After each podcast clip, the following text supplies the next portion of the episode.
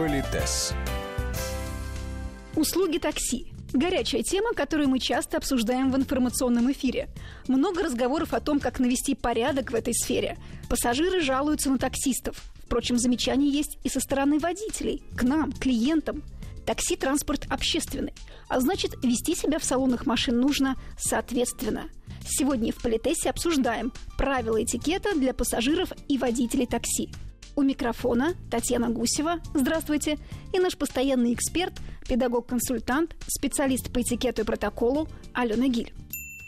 Я бы хотела еще раз вернуться к одному из наших выпусков, где мы рассказывали об автомобиле, и мы с вами говорили о том, что в служебном автомобиле почетные места считаются места за водителем, да, вот первое по диагонали от водителя, оно считается самым почетным местом.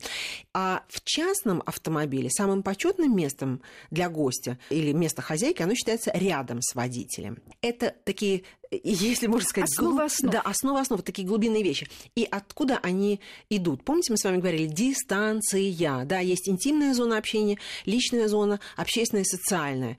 И вот когда мы садимся рядом с водителем, это уже, ну, почти интимная зона общения. Значит, вот мы вместе. И понятно, почему в частном автомобиле, да, место считается почетным. Если хозяин меня пригласил в свой автомобиль как гостью, то я сажусь рядом, мы будем там общаться. Когда я сажусь в служебный автомобиль, по диагонали, а это значит большая дистанция, да, и мы подчеркиваем, что у нас служебные взаимоотношения. Вы водитель, я пассажир, или я руководитель, вы, опять же, сотрудник, вы это, водитель. Это же правило и для такси Абсолютно, да. Ну, уже крайне редко в такси кто-то садится на переднее сиденье рядом с водителем. В основном уже все таки все садятся на заднее. Еще раз подчеркиваю, что это общественный транспорт, у нас с вами деловые взаимоотношения. То есть я хочу напомнить, что водитель не хозяин автомобиля, и он лично лично вас не приглашает, он не открывает дверь, он не э, заботится о вас, ну, если только это не чемодан, там, да, и так далее. Водитель как сотрудник в данном случае, да, у него есть права. Заметьте, вот за рубежом очень часто в такси есть перегородки стеклянные. Да. Это с точки зрения А безопасности и Б с точки зрения конфиденциальности. Особенно если статус руководителя столь высок, что он продолжает работать, сидя в автомобиле, да, он поднимает стекло, чтобы его водитель, ну, то есть конфиденциальность была обеспечена. Водитель имеет право тоже на конфиденциальность. Он имеет право на вежливое обращение. Вы не знаете, вы видите его первый раз в жизни, и подозревать в нем хама, агрессора или там какого-то еще, это, ну, совершенно несправедливо. Поэтому что мы делаем? Заметьте, сейчас, когда мы входим в такси, очень часто таксист всегда говорит «добрый день» первым. На самом деле, любой добрый день, помните, входящий первым приветствует присутствующего пассажир должен первым поздороваться. Он не должен теоретически или тот или другой. Но я, когда пользуюсь услугами такси, я еще не успела сесть, ну, потому что, открыв дверь, ты не будешь кричать «Здравствуйте» или «Добрый день», но я открываю дверь, я начинаю садиться, он мне уже говорит «Добрый день». Тем самым он устанавливает контакт. Я слышу его голос, я слышу его речь, и я понимаю, что человек вас... слово «воспитан», но, по крайней мере, он учтив. Я подтвердила адрес, я села в тот автомобиль, и дальше каждый едет и занимается своими делами. Или, если он молчит, я будучи взрослым и опытным человеком, я тоже сначала забрасываю свои сумки, да, сажусь и говорю, добрый день. Вот он вынужден мне отвечать, а значит, вынужден установить со мной адекватный контакт. Я не думаю, что это страшная трата времени, что это страшная трата эмоциональных сил, просто сесть и сказать добрый день. Все.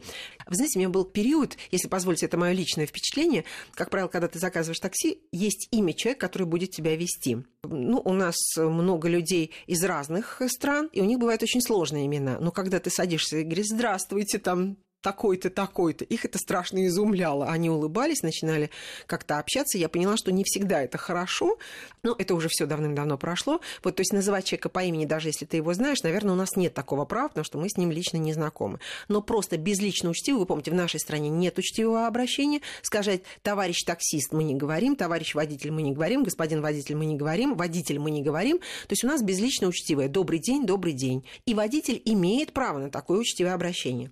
Дальше. Он имеет право на то, чтобы не быть свидетелем ваших разговоров. Вы знаете, ну, мне кажется, что это правило, даже э, не его чувство, его чувство собственного достоинства, и просто нашего чувства собственного достоинства. Пусть мы этого человека никогда не увидим, но делать его свидетелем, э, свидетелем наших разговоров, это считается абсолютно Но если мне нужно позвонить, вот у меня есть время, пока я еду в такси, вот. я должна попросить его или предупредить, что, извините, я совершу звонок. Вы знаете, нет, мы не должны перед ним извиняться, а, прямо там оправдываться, но вот если мы говорим сейчас о неком идеальном варианте, то, допустим, я беру телефон, набираю его, он же видит, что я начинаю разговаривать. Вот для меня очень важно, когда он делает э, музыку потише, я говорю, благодарю вас, извините. Или если я отвечаю на звонок, то я говорю, э, извините. И, как правило, вот как правило, они всегда делают музыку тише. Если они не делают, то я должна попросить, говорить, извините, я должна ответить, или просить, нельзя сделать музыку потише. И есть такое правило, что если я понимаю, что это сложный разговор, очень, очень сложный, эмоциональный и так далее, значит, я просто не отвечаю на звонок и перезвоню этому человеку тогда, когда это будет удобно. То есть вот никаких истерик, выяснения отношений, вот это не делается за спиной у человека, который сейчас занимается, собственно, нашей безопасностью. Но вы вправе возразить мне. Иногда для человека любая минута – это работа. Да? Вот он едет, и он должен делать дела. Да, я соглашусь. Но тогда нужно разговор даже эмоциональный вести цивилизованным текстом потому что водитель, неважно какой он, это твое чувство собственного достоинства, не унижать себя и этого человека там дерзкими текстами. Если ты понимаешь, что собеседник на другом конце понимает только нецензурную брань, тогда держись до того момента, когда ты сможешь выйти из автомобиля и стоя где-то там, не знаю, в уголке, да, все это сделать. Но мы не имеем права оскорблять водителя вот этими бранными текстами, эмоциональными, хамскими текстами у него за спиной, даже если это его никак не касается. Ну, многие еще используют время в такси, чтобы перекусить. Это нет, потому что, опять же, с одной стороны, я напоминаю, что такси это не спальня, едальня, это не кафетерий, это э, общественный, транспорт. общественный транспорт, да, там никто не ест. Э, э, я понимаю, маленькому ребенку вы не можете объяснить, почему он сейчас там не может съесть кусочек там печеницы или чего-то еще. Но если он будет орать и требовать того, что испортит обивку, за которую потом будет платить водитель такси, да, то мы не имеем права подвергать его таким расходам. И сами мы, если мы едем там с кофе, с каким-то бутербродом и так далее, опять же, накрошить или испортить обивку, повторяю, повторюсь, за это будет платить водитель такси. Это, во-первых. Во-вторых, и если позволите, человеческий комментарий. Иногда эти люди ну, работают вот буквально без отдыха. И когда ты садишься с вкусным кофе, ароматным, который, значит, благоухает в замкнутом пространстве, вы понимаете, что у этого человека, э, ему просто плохо может стать. Конечно. Простите, да. Это не гуманно, это не причина. Простите, то же самое я бы сказала, и, э, когда у нас люди едят в метро или там в троллейбусе или так далее. Это замкнутое пространство. Значит, все остальные не едят тогда, когда им вот прям захотелось. А почему-то один считает, что ему можно плевать всем на макушку, да, и есть тогда, когда ему, вот знаете, в животе заурчало. И мы с вами это обсуждали. Ну хорошо, даже если ты почему-то решил в метро есть, ну сядь, есть же у нас там лавочка рядом с первым вагоном, сядь, съешь там в уголке, если уж прям вот не нашлось нигде больше места, но не в самом же вагоне, простите. И вы удивитесь, в такси то же самое. Э, водитель, он тоже живой человек, и, может быть, он вот не успел пообедать. Зачем, ну, так его мучить и искушать? мало того, что мы не едим, мало того, что мы не дерзим, мы не курим, естественно, и ничего не делаем у него за спиной. Ну что греха таить, вот иногда ты едешь навстречу, ты вдруг надо переобуться, ты начинаешь там шебуршать. Вот это закон. Затылок – самая уязвимая часть тела. То есть нападающего сзади мы не видим. Я понимаю, что у него есть зеркало, и он видит, что я делаю, но он может не видеть, что я там внизу делаю. Конечно. И просто и вот это, лишнего. Да, вот это шебуршание, шуршание, это создает у него ощущение тревоги. Зачем, спрашивается.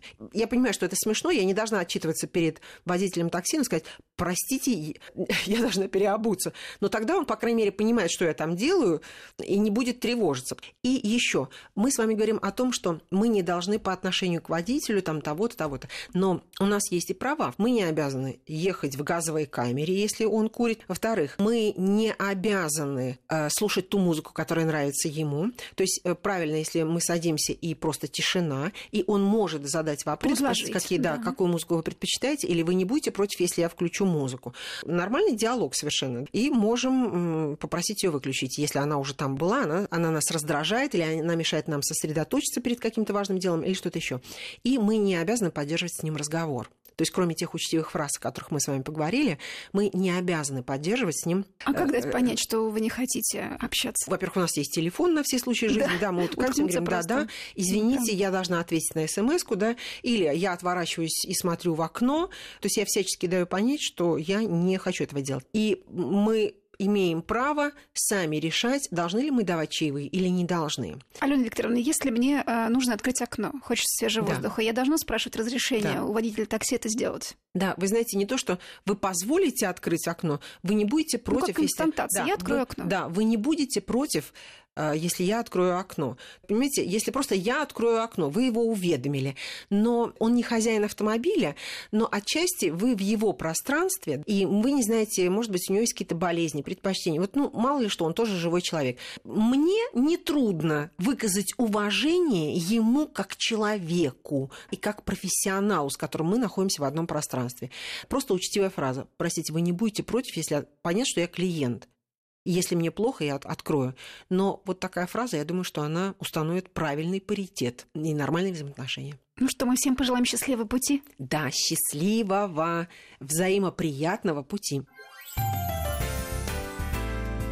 Политес.